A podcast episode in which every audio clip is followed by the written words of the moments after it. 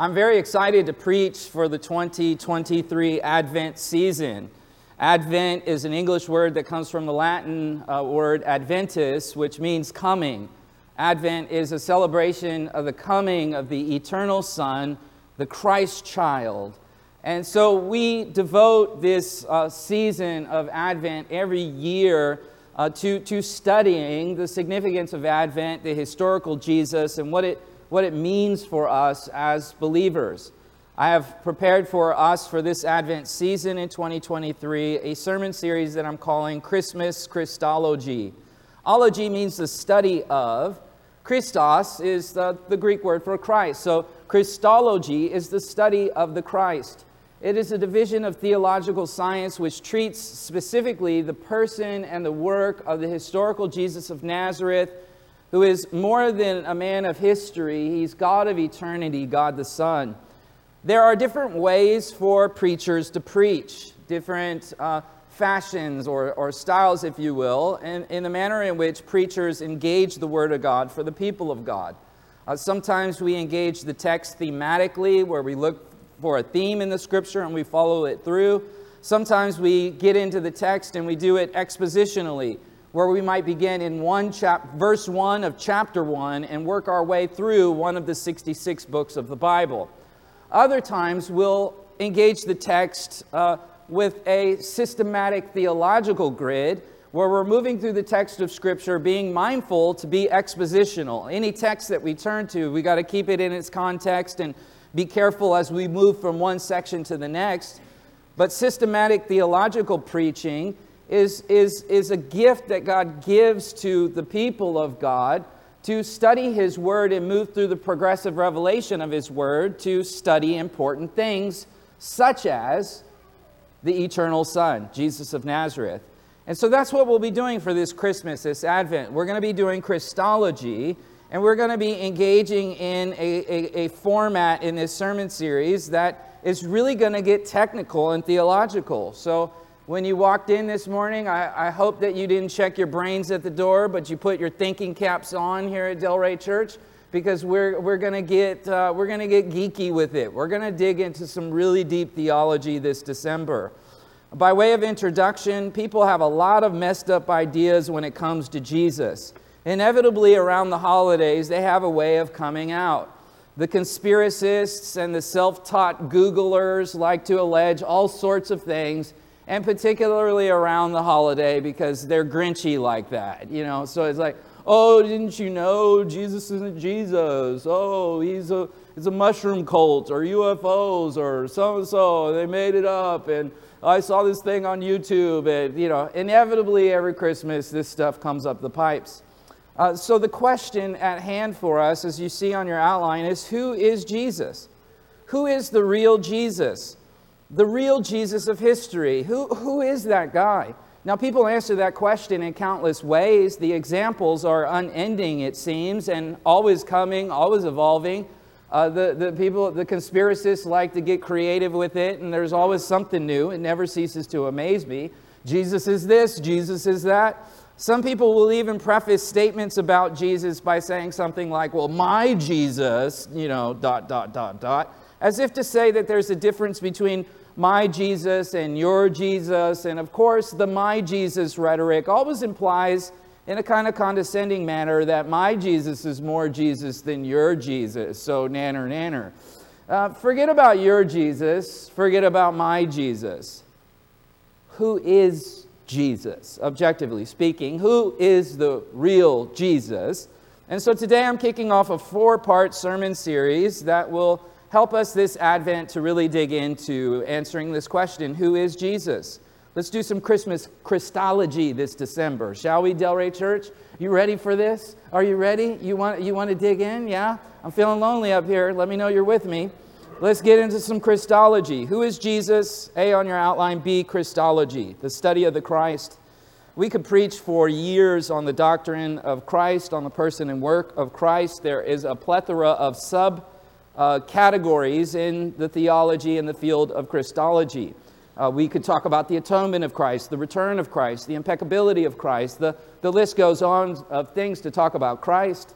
Since Christmas is upon us, we're going to be focusing on uh, the Christological uh, dimensions that are relative to the person and work of Christ in the coming of the Christ child. If you look on your outline, you're going to see four dimensions that we are going to be exploring this month. The first is the full deity of Jesus, the second is the full humanity of Jesus. Thirdly, we'll be looking at something called the hypostatic union of Jesus. If you don't know what that means, that's great. Just week three, we're going to dig into that. And then fourthly, we'll be looking at the virgin conception or the virgin birth of Jesus. So today, part one, we're going to dig into this first one, the full deity of Jesus. Next Sunday, we'll get into his humanity, then hypostatic union, then virgin conception. It's Christmas time. I, th- I thought it would be just really fitting for us to study Christ and just get Christological with it. And hopefully, this will enhance your worship of the Christ this Christmas. In order to celebrate someone's birth, you have to understand the birthday boy. Uh, the gift that you offer the birthday boy depends on your knowledge of him. People who know me know when my birthday is, and they know the sorts of things that I like. And, uh, and the people who are closer to me are better at you know birthday gifting or whatever because they, they know what I like and what I'm into or whatever. And so they're like, oh, you know, here you go. They give me bacon and shoes. They, they just know I like bacon and shoes. And books, bacon, books, and shoes. So, you know, and, and they'll know which ones to pick because they know who I am. When you know a person, it's easier to celebrate their, their birth because you know things about them. And, and, and for people who don't know you, you know, you write a, a, you go on Amazon, make a little wish list or whatever. So, you know, someone's like, hey, I want to get you something for your birthday. They don't know you too well. Shoop, here's a link and you could just ping, ping, ping, ping, ping. The scriptures are like an Amazon wish list in that regard. Uh, God, God hasn't left us in the dark with regard to who He is. Uh, the scriptures say, look, this is, this is who I am, this is what I'm into, this is what I like. You, you want to celebrate me and my birthday, this is, this is what I like. That's what the scriptures are like. This is what I like. And more fundamentally than this is what I like, this book tells us what he is and who he is. Who is this God that we worship, that we have gathered here today? Who, who is this Son who was sent to become the historical Jesus of Nazareth? Now, before we delve into the study of Jesus, I need to offer you two main presuppositional points. These points are building blocks of how we're going to be tackling Christology in this series. I have two basic presuppositions that I need you to be aware of, and you have a very detailed outline. It's it's very detailed so that you can track along. So let's move to point two. We've moved from our prolegomenon, our introductory comments, now into point two presuppositions to Christology. So I've repeatedly raised the question who is Jesus? But how will I answer this question? You know, some might think that such a question is presumptuous because it implies that we can know the real Jesus. Uh, well, if, if, if that makes me presumptuous in people's eyes, then so be it, because we actually can know the real Jesus. Um, people who say you can't know God are making a really interesting kind of a claim.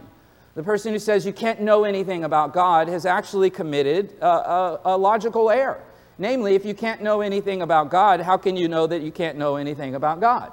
it, it's like saying, I can't speak a word of English. You, you, you kind of just did. You spoke a couple of words of English there. So, you know, the claim itself that you can't know anything about God is a claim to know something about God, and so the claim itself falls flat on its face.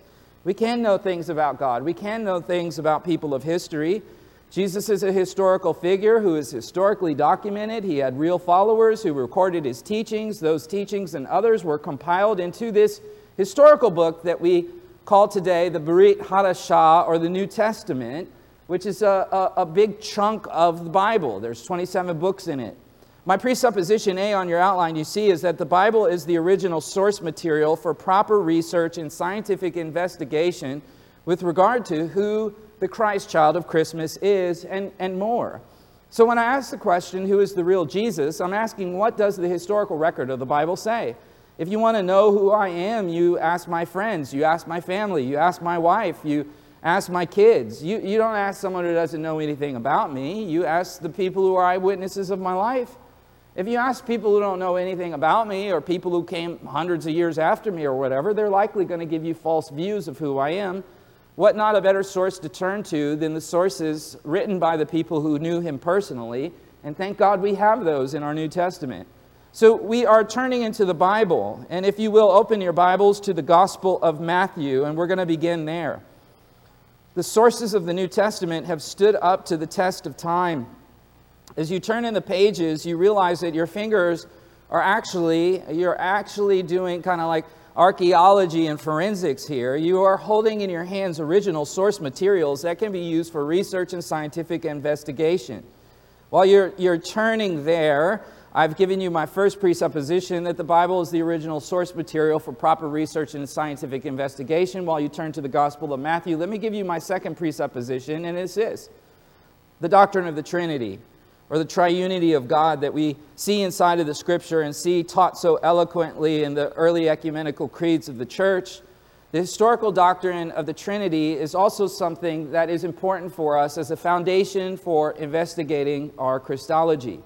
Why is that? Well, because we believe that Jesus is more than a man of history. We believe he is God of eternity, and not any sort of generic God, but a specific God, the true and living triune God.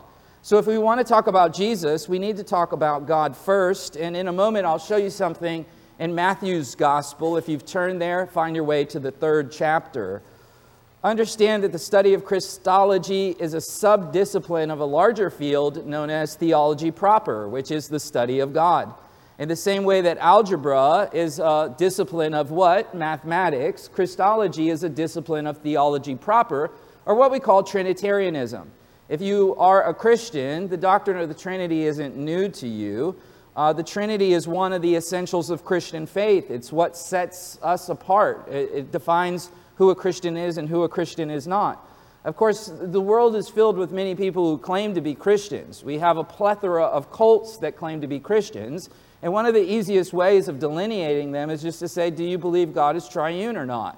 And those who say no, but still claim to be Christian, are, are, are just claiming. They're not actually, because by definition, a Christian is one who holds to the triunity of God. I, I want us to understand this, but I don't want to presume that everyone here listening does understand it. Furthermore, I actually hope that there are people who don't understand this because it's a joy as a teacher to teach people. And so if you're like, oh, yeah, I've, I've always wanted to understand this or whatever, great, you've come at the perfect time because we're talking about who God is. You, you, you got to understand there's a God who is, and there's a God that humans want, and the two are not the same. There's a God who is, and then there's the figment of our own imagination gods that we invent and we create, and the two are not the same. The word Trinity is a word that has been used in the course of, of history to refer to the reality that there is this one God who eternally exists in three, hence triune, three persons a Father, a Son, and the Holy Spirit. The Bible testifies to this. The, the Bible screams this. The creeds of the church proclaim this and defend this. I noted earlier that the cults do not believe this. Cults will often say, the word Trinity is not in the Bible. How can you believe it? And I'm like, you know, the word Bible is not in the Bible either, and you believe in the Bible. Uh, for that matter, neither are squirrels and humpback whales and Fruity Loops. That was a random list there, but you get the idea. There's all sorts of things that aren't in the Bible that we all believe in. It's just a term that is used to describe something that is inside of the Bible.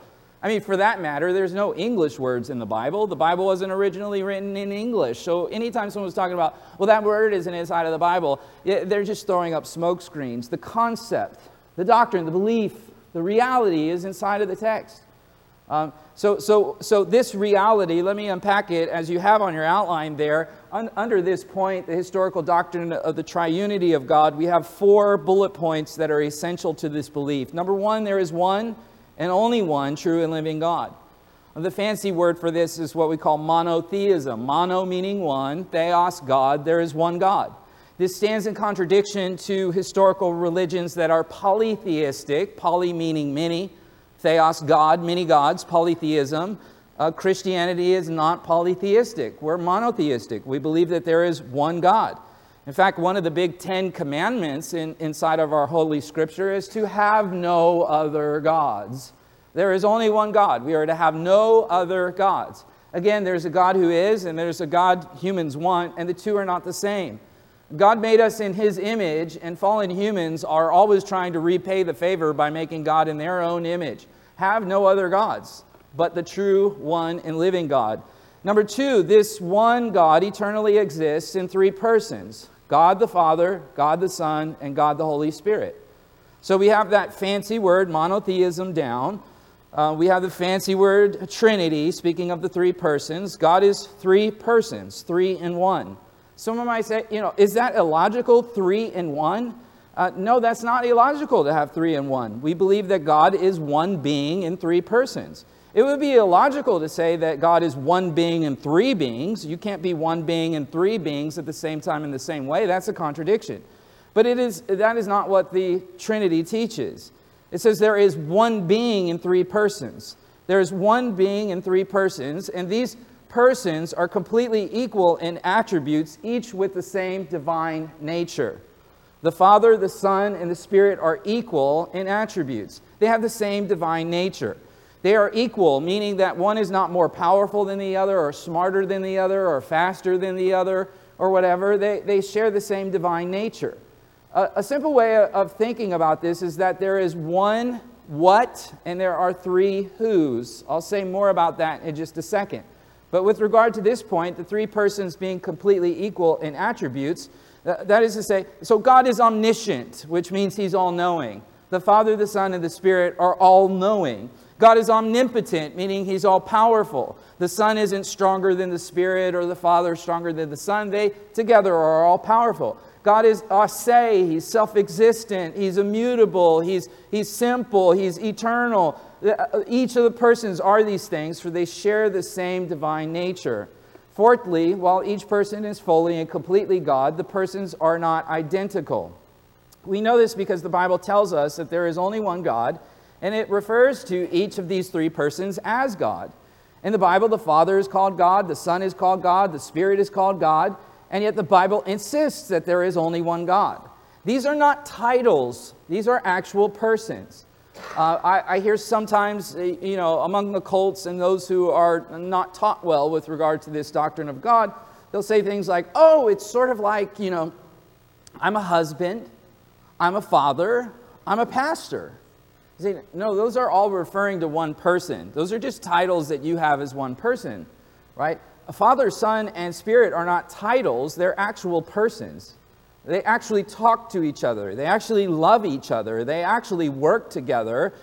And God is perfect. Uh, this is really profound for us because you realize that before, before the world, before God created anything, it wasn't like God was lonely or bored. He's perfect. So, so when He creates the creation, it's not out of any lack in Him. Uh, creation itself is a gift and an expression of His love and that he would make creatures that image him to, to know him and live for him. That, it, that itself is a gift that he would breathe life into creation. This perfect and all knowing and all loving and all wise God. This God eternally exists in three persons. These persons are distinct. The Son is not the Father, the Father is not the Spirit, the Spirit is not the Son. There are three persons in one being, or another way of thinking about that is three who's in one what. Uh, I, if, you, if you pointed at me and said, what, what, what is that? You'd say, well, that's a human, right? That's what I am. If you pointed at me and said, who is that? Well, that, that, that's, that's Matt Jones. That's who I am. If, if I pointed at this microphone right here and I said, what is that? You say, well, that, that's a microphone. And I say, well, who is that? You say, well, there's not a who in that what. Some whats have who, some whats don't have a who. God is a kind of a what that actually has three who's. And you will never run into another what, another thing that is like him because he is one of a kind. Unlike you and I, we are members of a species. God is not a member of a species, he's one of a kind. There is only one of him, there is only one God, and he eternally exists in three loving persons the Father, the Son, and the Spirit. And he created the world in love. He created the world in love. And the world turned its back on his love and rejected him and made a mess out of his perfect creation. The giver, the giver of life. The consequence of rebelling against the giver of life is the taking back of life. And so humanity dies because humanity has rebelled against the giver of life. But God, being rich in mercy and grace, the eternal triune God, has a plan before the foundations of the world that the Father would send the Son by the Spirit to step into the sinful, messed up creation and rescue a people from himself through it. I ask you to turn in your Bibles to Matthew chapter 3. In Matthew chapter 3, we see Jesus getting into the waters of the River Jordan. The prophet John the Baptizer is there calling people to repentance. There's a water ritual in first century Jewish culture known as mikvah, mikvaot in the plural. You ceremonially wash yourself as a symbol of recognizing uh, your part in this aforementioned mess. We've rebelled against God. We've turned our backs on God. We've rejected His love. And so we, we come to water and we cleanse ourselves as a symbol of acknowledging our sins have made us dirty. Our sins have brought death upon ourselves. We go down into the water, symbolizing that death, and coming out of it, symbolizing new life. John was using mikvaot as a unique historical preparation for the coming of the Messiah. The Old Testament, the Hebrew Bible, predicted this one who would come and rescue the people from, from Moses, from the patriarchs Abraham and Isaac and Yaakov before Moses, Moses to David, to all the prophets. They all testify that there's this coming one who will rescue the people from sin. And so here we have the coming one, and here he is in no other place but the dirty waters of the mikvaot. Look at verse 16 after being baptized. Jesus gets into the waters of baptism not as a symbol or confession of sin, as I said a moment ago, that it's a symbol of washing, a symbol of repentance, a symbol of faith. Jesus gets into the waters of baptism not because he needs to confess or that he needs to be cleansed. He gets into the dirty waters of baptism because he has come in solidarity for sinners. Your filth in those waters I will take upon myself. Jesus, look at the text, came up immediately from the water, and behold, the heavens were opened. That's not a normal baptism. I've baptized a lot of people as a pastor. I was baptized as a believer myself, and never have the heavens opened. The heavens opened as he is baptized. And he saw, look at the text, the Spirit of God descending as a dove and light, lighting on him. And behold, a voice came out of the heavens This is my beloved Son, in whom I'm well pleased. What is the point that we have at hand? That the Son is not the Father, the Father is not the Spirit, the Spirit is not the Son. What does the text say here in Matthew chapter 3? You've got the Son Jesus there, you've got the Father speaking from the heavens, Behold my beloved Son, and you have the Spirit there. You have three distinct persons at work in display in the scene. The Father, the first person from heaven, says, This is my Son. The second person, who has become a man, the historical Jesus. The Spirit of God descends on him in the form of a dove. In the storyline of the Hebrew Bible, the, the coming of a dove inaugurates the, the, the, the, a picture of the new age dawning. We think of the judgment of the flood with Noah and the, and the dove that comes to symbolize the judgment is over, a new day has dawned. The historic river of the Jordan is, is where the people of Israel entered into the land of promise with the Ark of the Covenant. And when they brought the Ark of the Covenant, the presence of God, the, the waters of the River Jordan split and they went in to prepare to build the, the, the kingdom of God.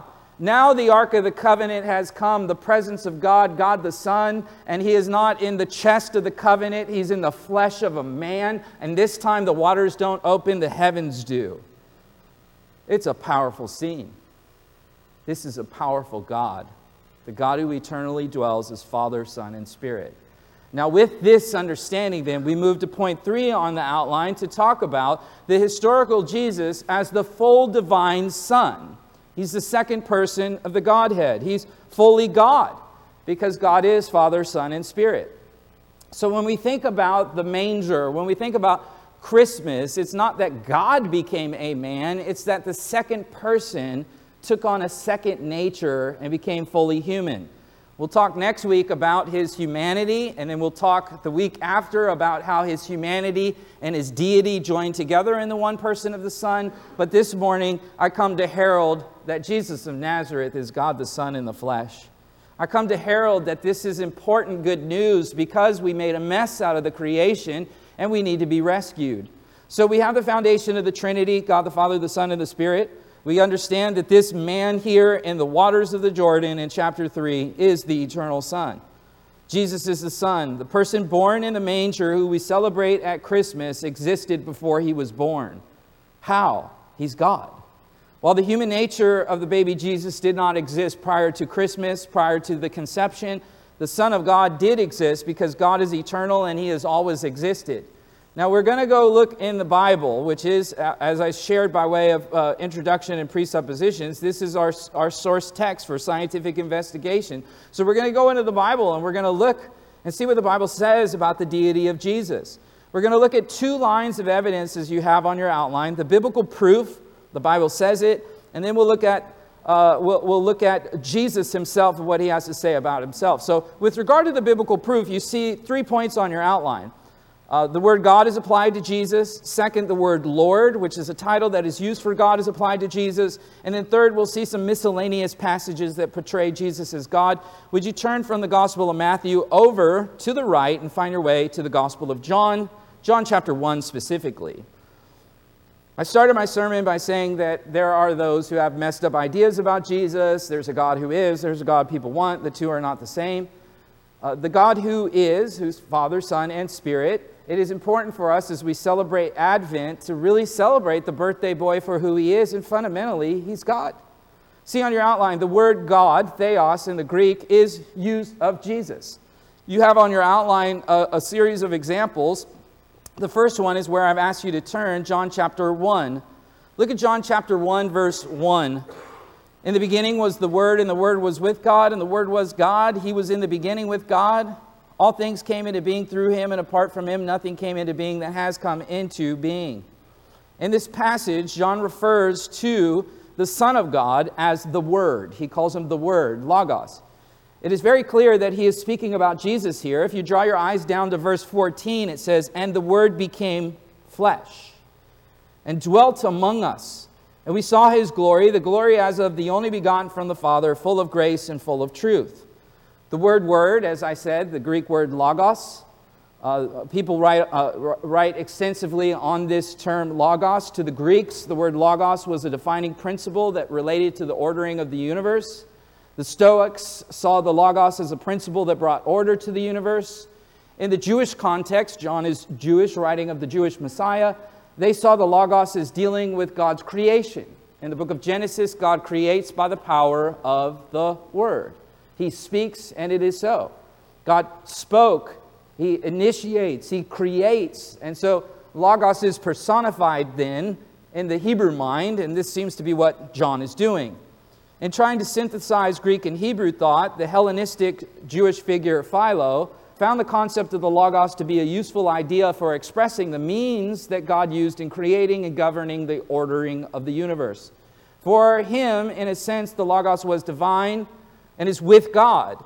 Uh, this, this is the same uh, explanation that John is giving. Think about it. John says he is God and he's with God. Again, this brings us to the Trinity. The Son is God and he's with God because he's distinct from the Father and the Spirit. So he's with the Father, he's with the Spirit, and he is God because he, the Son, the Father, and the Spirit share the same divine nature.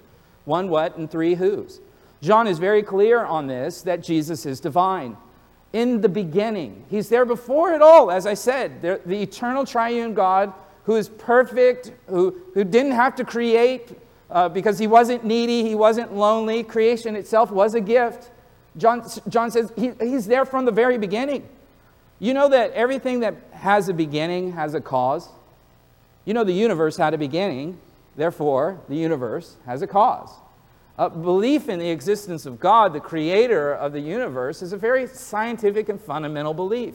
Everything that has a beginning has a cause. The universe had a beginning, so the universe had a cause. God created. It's, it's exactly what the scriptures are bearing witness to. But more than leaving us with some generic creator God, the scriptures are telling us who he is. God isn't a deadbeat dad who, who, who got the creation pregnant and was like, I'm not ready for this. Let me just go dip out, you know and leaving the creation to, to take saliva tests to try to figure out who our, our daddy in heaven is. No, God's not a deadbeat dad. He has come to reveal himself to us. And that's what the text is doing. Turn from John 1 over to John 5. I'm going to show you another text through history and the sands of time of God saying, This is who my son is. In John chapter 5, Jesus is performing some miracles. He happens to perform a miracle on the holy day of, uh, of Shabbat or Sabbath. Uh, this upsets some of the haters who weren't feeling Jesus. And so we read in verse 16, for this reason, some Jewish people in verse 16 were persecuting Jesus because he was doing things on the Sabbath. Of course, there were other Jewish people who were loving Jesus and following after him. So this isn't, uh, you know, John's not being anti Semitic, John's Jewish, but he's just noting, hey, there were some in the community who were persecuting Jesus because he did a miracle on Shabbat. Uh, verse 17, Jesus answered him, and he says this, and this, this is cheeky. This is really cheeky here. He says, My Father is working until now, and I myself am working. Shabbat is the day where you're not supposed to work, right? And so they're getting mad at him because he performed a miracle, which is kind of petty and lame. I mean, it's like he, he healed someone, you know. Well, that's work. You can't do that on Shabbat, you know. And then he presses into him and goes, Yeah, well, the Father's, the Father's working on Shabbat, and I myself am working. For this reason, look at verse 18, the Jews were seeking all the more to kill him because he was not only breaking the Sabbath, but he was also calling God his own Father, making himself equal with God. Uh, moderns will say things like, well, if he's the son, then he can't be God because, like, sons are, you know, like popped out, right? So the father is like, you know, the big capital G God, and the son's like a lowercase g God because, by definition, sons are popped out. You say, no, you're projecting onto God your human construct. There, the, the reason why we have fathers and sons in creation is because there is eternal father and son out there who eternally dwells. And the Father didn't pop out the Son, they've always dwelled together that way. Uh, there's always been a Father, there's always been a Son, there's always been a Spirit. They're, they're eternal. In that culture, to claim God as your Father, they didn't hear it the way modern critics of our faith will and say, oh, well, he's a lowercase g God. No, no, they understood. What does it say? What does it say? Verse 18 You're making yourself equal to God. You're claiming he's your Father, you're claiming to be his Son you're making yourself equal to God. So it's quite clear from the historical record that Jesus purported to be equal to God. Now let's move from John. We've considered Matthew, we've considered John. If you would turn in your Bibles to the book of Hebrews and find your way to Hebrews chapter 1, another first century Jewish text written by the Jewish followers of Jesus. While you're turning to Hebrews chapter 1 and you're finding your way to that text, let me rattle off a couple of verses that you have on your outline. Romans chapter 9, verse 5 says, There are the patriarchs, and from them is traced the human ancestry of the Christ, who is what? Who is what? He is God over all. He is God over all, forever praised. Amen. Look at Titus chapter 2, verse 13. Titus 2 13 talks about how we wait for the blessed hope, the glorious appearing of our who? What? What? Who? What? What? Our great God and Savior, Jesus the Christ. Now you've turned to Hebrews chapter 1. Find your way into the text. Let's just start looking at verse 1 of Hebrews 1. God, after he spoke long ago in the prophets, many portions in many ways, in these last days has spoken to us in his Son, whom he appointed heir of all things, and through whom he made the world. Now, in verse 3, the pronoun he is going to switch to the subject Jesus. Look at verse 3. He is the radiance of his glory, the exact representation of his nature, and upholds all things by the word of his power. When he had made purification from sins, he sat down at the right hand of the majesty on high. This is clear. Jesus is the He here. You see that? And now the author moves to talk about how the Son of God became lower than angels when he was born in the manger. He became lower than the angels when he was incarnated as a man. Apparently, some, uh, the author to the Hebrews is addressing, apparently there were some who had gotten into uh, what we would call today the New Age, worshiping angels. And the author's like, hey, uh, no, we, we don't get down like that. We don't worship angels. We only worship God, right? There's only one God, have no other gods. We only worship God. We don't worship men, angels, anything else. The author wants to show the audience, though, that, that hey, hey, hey, Jesus is not an angel, he's, he's God. Look at, look at verse 4. Having become as much better than the angels, he has inherited a more excellent name than they. For to which of the angels did he ever say, And now look at the text. It lists a bunch of stuff that uh, God has never said to angels. But only to Jesus, the Son, has he said, skip to verse 8. But of the Son he says, so this is the Father talking to the Son, verse 8. Of the Son he says, Your throne, O God, is forever and ever, and the righteous scepter is the scepter of his kingdom. The Father calls the Son God. You see that? Uh, cults who deny the deity of Jesus don't like this verse nor the other verses that we've considered. It's highly problematic if you're going to reject the deity of Jesus because here the Father calls the Son God. On your outline, you have another uh, couple of cross references here. Let me shoot them at you. 2 Peter chapter 1, verse 1 To those who have received, to those who have received a faith of the same kind as ours by the righteousness of our God and Savior Jesus Christ then you have Isaiah chapter 9, verse 6. Hundreds of years before Jesus, a prophecy of Jesus. For a child will be born to us, a son will be given, the government will rest on his shoulders, and he will be called Wonderful Counselor, Mighty God. So these passages are pretty straightforward, sampling of the historical record that show that Jesus is God. Now, there's a second group of passages, as I said, that also get us here in terms of Jesus being called Lord. The Greek word is kurios, the word Lord can be used in a variety of ways. You will see three listed on your outline. The first two, A and B, are always in reference to God.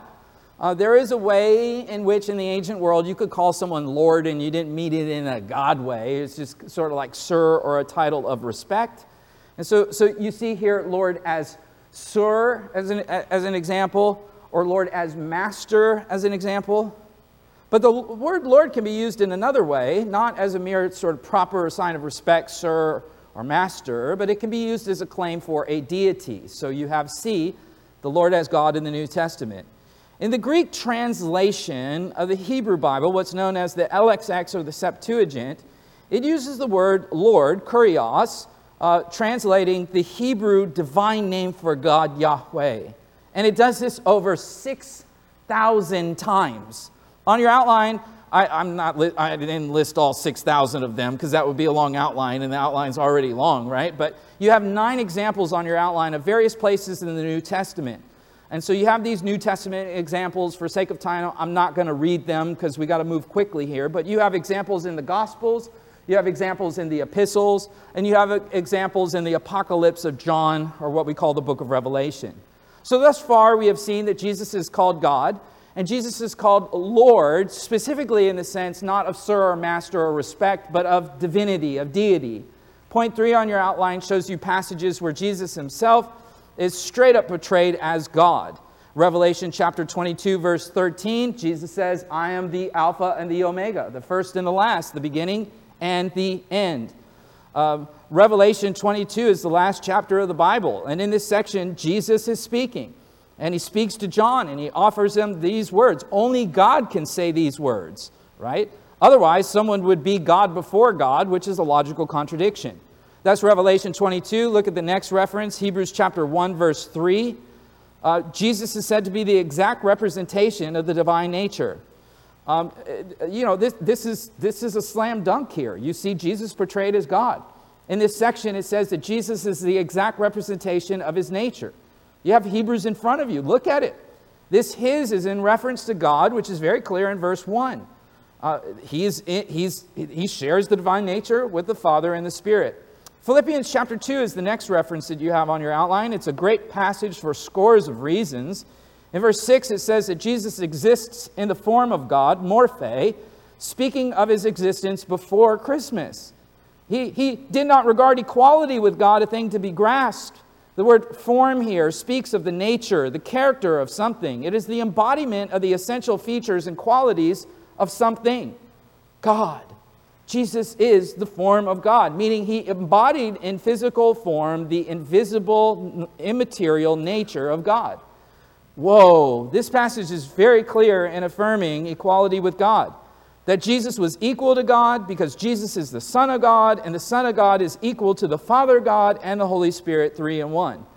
Okay, we've looked at passages about Jesus. Now let's turn to a passage where Jesus speaks himself. Let's hear Jesus throwing down the gauntlet. Let me tell you about myself. We move on the outline now to the Christological proof. Jesus knew it. turn to the left from the book of Hebrews into the Gospel of Luke and find your way into the fifth chapter of the Gospel of Luke. We'll consider some points. First of all, Jesus teaches as one with divine authority. When Jesus teaches, he, he very clearly shows that he knows who he is. He is very clear in his teaching to point to his deity by showing the unique authority that he had as a rabbi. The religious leaders of his day acknowledged that they had no authority of their own. Moses and the Old Testament prophets and authors, they didn't speak of their own authority. And they would say things like, this is, this is what the Lord says when they spoke.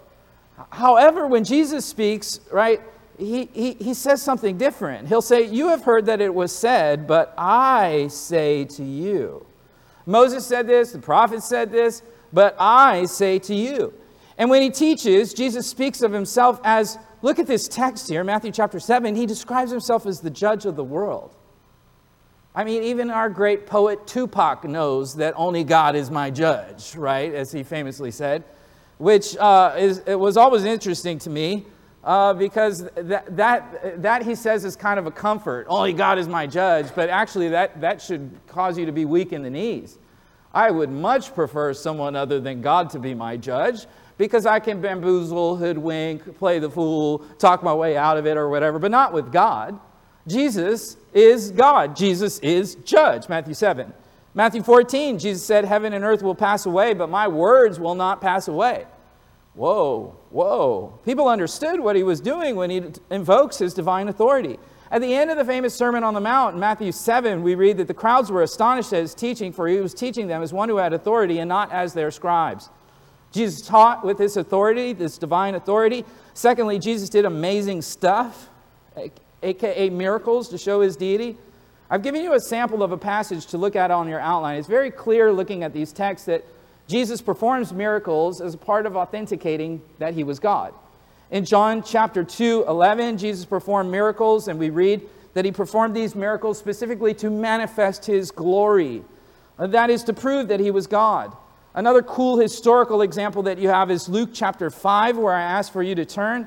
It is cross referenced in Matthew chapter 9 and Mark chapter 2 as well. So, chapter 5, draw your eyes at verse 17. One day he was teaching and there were some Pharisees and some teachers of the law. They were sitting there who had come from the village of Galilee and Judea and from Jerusalem. And the power of the Lord was present for him to perform healing. Some men were carrying a, a, a, on a bed a man who was paralyzed, and they were trying to bring him in and to set him down in front of him. But not finding any way to bring him in because of the crowd, they went up to the roof and they let him down through the tiles with a stretcher in the middle of the crowd in front of Jesus. Seeing their faith, he said, Friend, your sins are forgiven. The scribes and the Pharisees began reasoning Who is this man who blasphemes? Who can forgive sins but God alone? Jesus, being aware of their reasonings, answered and he said to them, Why are you reasoning in your hearts? I mean, that's totally like, duh, he's God. He knows what you're thinking, right? Uh, he, he, he knows what's going on. When you're talking to someone who's telling you what you're thinking, uh, he's not normal, right? So, so why are you guys thinking this? How do you know what I'm thinking? Right? Which is easier for you to say, verse 23, he asked them, Your sins have been forgiven of you, or to say, Get up and walk? Uh, that, that, that, he's, he's setting it up. He's just getting ready for a, for a mic drop there, right? Obviously, it's easier to say your sins are forgiven because people can't see that. A paralyzed guy getting up and walking, you know, it's a small community, right? It's like everyone knows crippled Johnny, uh, and his buddies are always dragging him around. This could make for a really funny TikTok series of crippled Johnny and his buddies. And then one day they, they stumble upon Jesus, right? They bring him in, and everyone's seeing crippled Johnny. And then all of a sudden, Jesus says, Hey, what's easier for me to say? Uh, uh, get up and walk, or your sins are forgiven. Verse 24 But as you may know that the Son of Man has authority on earth to forgive sins, hey, crippled Johnny, get up and walk. Immediately, verse 25, they get up, he gets up. He picks up what he had been lying on and he went home glorifying God. And they were all struck with astonishment and began glorifying God. They were filled with fear, saying, We have seen remarkable things today. A paralyzed man is brought to Jesus on a stretcher in the public. Jesus tells the guy his sins are forgiven. The religious people say, Hey, hey, hey, only God can do that. And he goes, All right, uh, let's up the ante. What's easier for me to say? Get up and walk, or your sins are forgiven. In other words, when he gets up and walks, you know that my claim to be able to forgive sins is real. Because only God can do that. And likewise, only God can forgive sin. I describe to you the eternal God who creates the world and he loves the world and he pours his heart out on the world and how the world rejected him. And now we have sin. We've rebelled against the giver of life. And that rebellion, the fitting punishment for it is the taking back of life. And, and so we, we die in our sins. But God, Jesus, has come to forgive us of our sins. And he wants lost people to know that, that I can forgive your sins. And he alone can do this because of who he is. You read the historical accounts. He's come to forgive sinners, and he has come, God the Son, to do just that. When he stills the storm in Matthew 8, when he multiplies the food in Matthew 14, when he changes water into wine in John 2, he shows that he's God. He has immortality and power. Uh, he raises the, the dead. He, he shows omniscience by knowing what's going on in other people's thoughts, as we see in the text and in other places like Mark 2 8.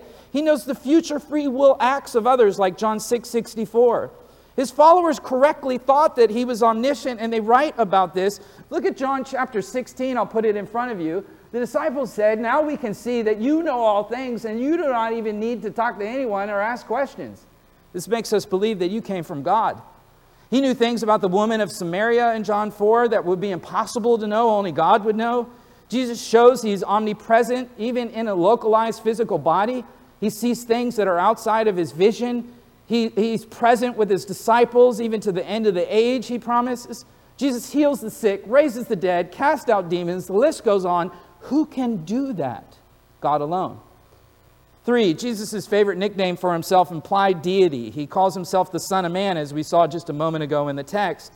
This is Jesus' favorite self designation of himself. The phrase the Son of Man uh, it, it, can be used in a way that means like uh, an honorific human being, but Jesus refers to himself as the Son of Man and tethers it to the prophecy of Daniel chapter 7, which has a messianic figure who's divine, who comes from the heavens to the earth. He invokes this title when he speaks of forgiving sins, as we see here in the text. Here's a cross reference in Mark chapter 2 where he says, You know that the Son of Man has authority on earth to do what? To forgive sins. When he's accused of breaking uh, Shabbat. And in Mark 2, Jesus says the Shabbat, the Sabbath, was made for man, but not man for the Sabbath. So the Son of Man is Lord even over the Sabbath. The implication is I'm not merely or solely a human, I am divine. Jesus pressed his divinity on others. We see in passages like Matthew chapter 16, verse 15. Who do you say that I am? This notorious question. And then he drills into them his, his deity. When his mom was grilling him about his whereabouts in Luke chapter 2, Jesus tells her that he was in my Father's house, uh, presenting the unique relationship that God the Son has with God the Father. Fifthly, Jesus received worship, says he could forgive sins. Those are also divine prerogatives. It's a serious sin to worship things that aren't God, including people or, or things or false religion. We, we, the term for it is idolatry, and it is blasphemous to give worship to anything other than God. Jesus, however, receives worship in passages like Matthew 14, Matthew 28, John 9, John 20. If Jesus didn't believe that he was God, he should have vehemently rejected people from worshiping him, as Paul and Barnabas did in Acts 14 when people tried to worship them, or the angel did in Revelation 19:10, says, "Hey, don't worship me, worship God alone." In addition to receiving worship, as we've already seen in text, he forgives sins. I've referenced the healing of the paralytic earlier in Luke 5. He sees their faith. Friend, your sins are forgiven. Who is this who forgives but God alone? That's right, only God alone can do this. Now let me land the plane. I've given you a fire hose of theology this morning. Are you still, you still with me? You get up, shake your legs or something. Let's do a conclusion here. Number one, if Jesus is not God, we have no unique revelation of God. We just have prophets writing hundreds and thousands of years ago like other religions have their prophets writing hundreds of thousands of years ago, and false religions have prophets writing and blogging and uh, TikToking now, right? We just have people talking about God or writing about God. That's all that we would have. But Jesus isn't about God or writing about God. In fact, in our New Testament, we do have his letters to the seven churches written in Revelation, but we don't have a text that's written from him. He doesn't need to write one because he is him. He's God. So again, God's not a deadbeat dad who impregnate the world and left us to fumble around in the darkness and figure out who He is. He has come for us. Jesus had a unique relationship with heaven. In Luke chapter 2, verse 49, I, I, I referenced it quickly a moment ago, where he speaks of being in the Father's house. He's a, he is a member of the Trinity. He's God the Son who has come. John, John 14, he who has seen me has seen my Father. How can you say, Show us the Father? Do you not believe that I am in the Father and the Father is in me? In John, John 1, no one can say that they, they have, that they have seen God at any time. Only the begotten God who is in the bosom of the Father has explained him. Uh, begotten, by the way, doesn't mean birthed, it means one and only. Technically, it's also uh, monogenes, a theological term to describe what we call the doctrine of eternal generation, a distinct personal relation between the Father and Son. This passage is beautiful, and it presupposes the Son's conscious existence distinct from the Father, and it expresses his immediate and, and, and, and, and, endearing, uh, heartbreaking uh, uh, love that he has for his people, a love that he has in the Father himself. Uh, next on your outline, God did not send a messenger, but he came himself. We've all heard the saying, don't shoot the messenger. Jesus is no mere messenger, he is God. The baby in the manger is God. God didn't send a third party to clean up our mess, he came himself. Therefore, God can be known definitively and personally in the Son. Again, I quoted John 14, 9 a moment ago whoever has seen me has seen the Father. If Jesus is not God, not only do we not have revelation from God, we also have no salvation. How else could one conceive of our atonement being accomplished apart from the triune God. God becoming man, living, dying, God becoming a baby, diapers, colicky, stinky, you know, crawling, all the things that babies do, and only, only being born only to die, uh, raised from the dead. How, how, how do you explain this apart from the reality of the triune God? Only someone who is infinite, God, could bear all sin. A finite creature would be unable to bear the penalty of sin. The sacrifices of finite creatures in the Hebrew Bible are never satisfied. Besides, no human is able to live up to the perfect life to offer a perfect offering for sin.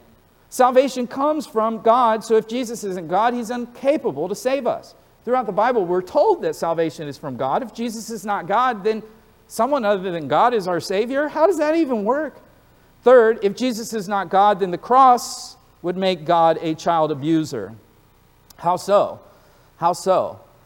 Well, there are some antagonists of Christianity who have said that the death of Jesus on the cross is child abuse because you have the Father just punishing the Son for something that he did not do. Right? If I'm driving down the street or whatever and I got, I got Micah in the car uh, riding shotgun and whatever, we see someone uh, run out of Jersey Mike's with a bunch of sandwiches and the, the store guy comes out, hey, stop him, he stole the sandwiches, you know. And then I turn to Micah and I punch him in the mouth. And he goes, Why did you do that, Dad? That's for the guy stealing the sandwiches. You know, you're like, That's a weird, that's weird. Uh, critics of Christianity will say, Well, isn't that what you guys believe? Your father is, is just hanging his son on, on the cross of Calvary for what these strangers have done? Well, the reason why this is wrong is because the, the, the son is God. Jesus is God if I punch Micah in the face, we're not the same being. We're two different whats and two different whos. But the one what, the one God is three whos. And the Father does satisfy his wrath, what we call propitiation, but the Son is God, and the Son makes it clear that he lays down his own life. If Jesus is not God, then yeah, that would be some, some weird kind of God child abuse thing. Call a social worker uh, you know, that, that, uh, like, how would that even work? That's, that's, that just renders the faith, like, really confusing and peculiar. See, if Jesus is not God, we have no close and personal relationship with God. In John 14, Jesus said, What? Famous passage I am the way, I am the truth, and the life. No one comes to the Father but through me. If you have known me, you would have known my Father also. From now on, you do not know him and have seen him. Right? He, he's come to give us access to the Father.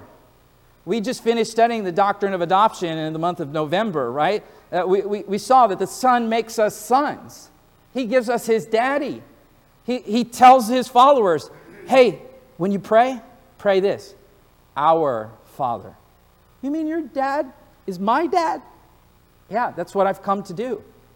The creation, the mess, we rejected God, we rejected His love, we become orphaned in the darkness, and God the Son comes, and the Spirit, like a social worker, rescues us out of the darkness and brings us to the Son, and the Son makes us sons.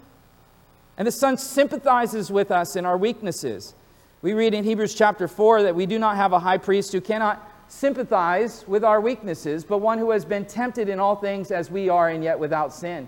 Therefore, let us draw near with confidence to the throne of grace so that we may receive mercy and find grace and help in time of need.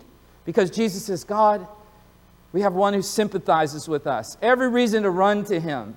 Whatever burden you've been carrying this week, whatever burden will be lumped on your back in the upcoming weeks, you can run to him and know that he sympathizes with you in it. You can run to him and know that he is the perfect mediator a mediator is one who stands between feuding parties. Party one has, a, has beef with party two, and the mediator comes to solve the beef. 1 Timothy chapter 2, verse 5 says, There is one God and one mediator between God and man, the man Christ Jesus. We've explored this morning the deity of Jesus. Next Sunday, we'll explore the humanity of Jesus, and we'll talk about that mediation. As man, he represents us, and as God, he has the prerogative to forgive us. And let me tell you here this morning, there's not a person in this room that that offer, that offer hasn't been made for. You can come this morning and have your sins forgiven. You can cry out to him and say, I'm sorry, I have sinned, I've heard of you, I've heard what you have done this morning, I, I, I need your forgiveness. And you know what? His mercies are new every single morning, including this morning. He will forgive you, He will change you. He will invite you into the worship of Him, which is my final point. Because Jesus is God, we worship Him. If Jesus is not God, Christmas is, is reduced to, to nothing. It's, it's gibberish, it's nothing. What is it? He's just a guy. It's, it's just another day off of work, it's just another holiday to add on the calendar. This isn't just a, a holiday for us, it's a worship day, it's a worship season. Advent is upon us. When Jesus rose from the dead, Thomas came, came to him and Thomas was having issues with believing in him. And, and Jesus said to Thomas, Here, reach with your finger, see my hands. Reach here with your hand and put it on my side. Do not be unbelieving, but be believing. And Thomas then met with the evidence. He looks at Jesus and he says, My Lord and my God. Jesus said to him, Because you have seen me and you have believed, blessed is he who has not seen and yet believed. Again, that offer is for you this morning. Unlike Thomas, you didn't see his risen body or touch his risen body, but you can come and you can believe in him. And you know what? You can touch him. You can be in his presence. You can know his love. You can come to him today and cry out for forgiveness and be given new life. Set free from the bondage of sin and death, set free from punishment in the afterlife, not only being rescued from punishment and given the hope of heaven, more important than heaven, you're given Him. Heaven is heaven because of who's there, God, right? My home is home because of who's there, my family. Heaven is heaven because of who's there, the ascended and risen Lord. We come to the communion table now where we look forward to that day when Christ comes again. We're celebrating his first coming in Advent and as we celebrate the first coming, we're thinking of his second coming when he will return. And the reason why he has tarried from the first Christmas to Christmas future is because he is patient and he wishes for none, he wishes for none to die apart from him. I thank God that God waited, uh, you know, for the 21st century, for the 20th century, when he rescued me from sin and gave me new life by his Spirit. And I pray that this morning, too, there will be among us those who will thank God, who will come to know Him and live for Him. Let's celebrate communion. We're going to sing uh, two final closing songs, and let us worship the one who has come for us. The baby in the manger is not a mere baby, He's God of eternity. And so we come now to worship Him. Let's pray, and then I invite you to come to the table. Father, I thank you for this morning. I thank you for Delray Church. I thank you for the honor of being a pastor in this church. And Lord, the great gift that you have given in our family, that they come hungry and they'll sit for an hour and listen to systematic theology. Lord, what a blessing you have given to your church here. In a day where many churches are given to 20 minute, 30 minute sermonettes, uh, light shows and smoke machines and attractional things to get people in, Lord, we just humbly gather. Our brother Ian, he's going to play a guitar and we're going to sing.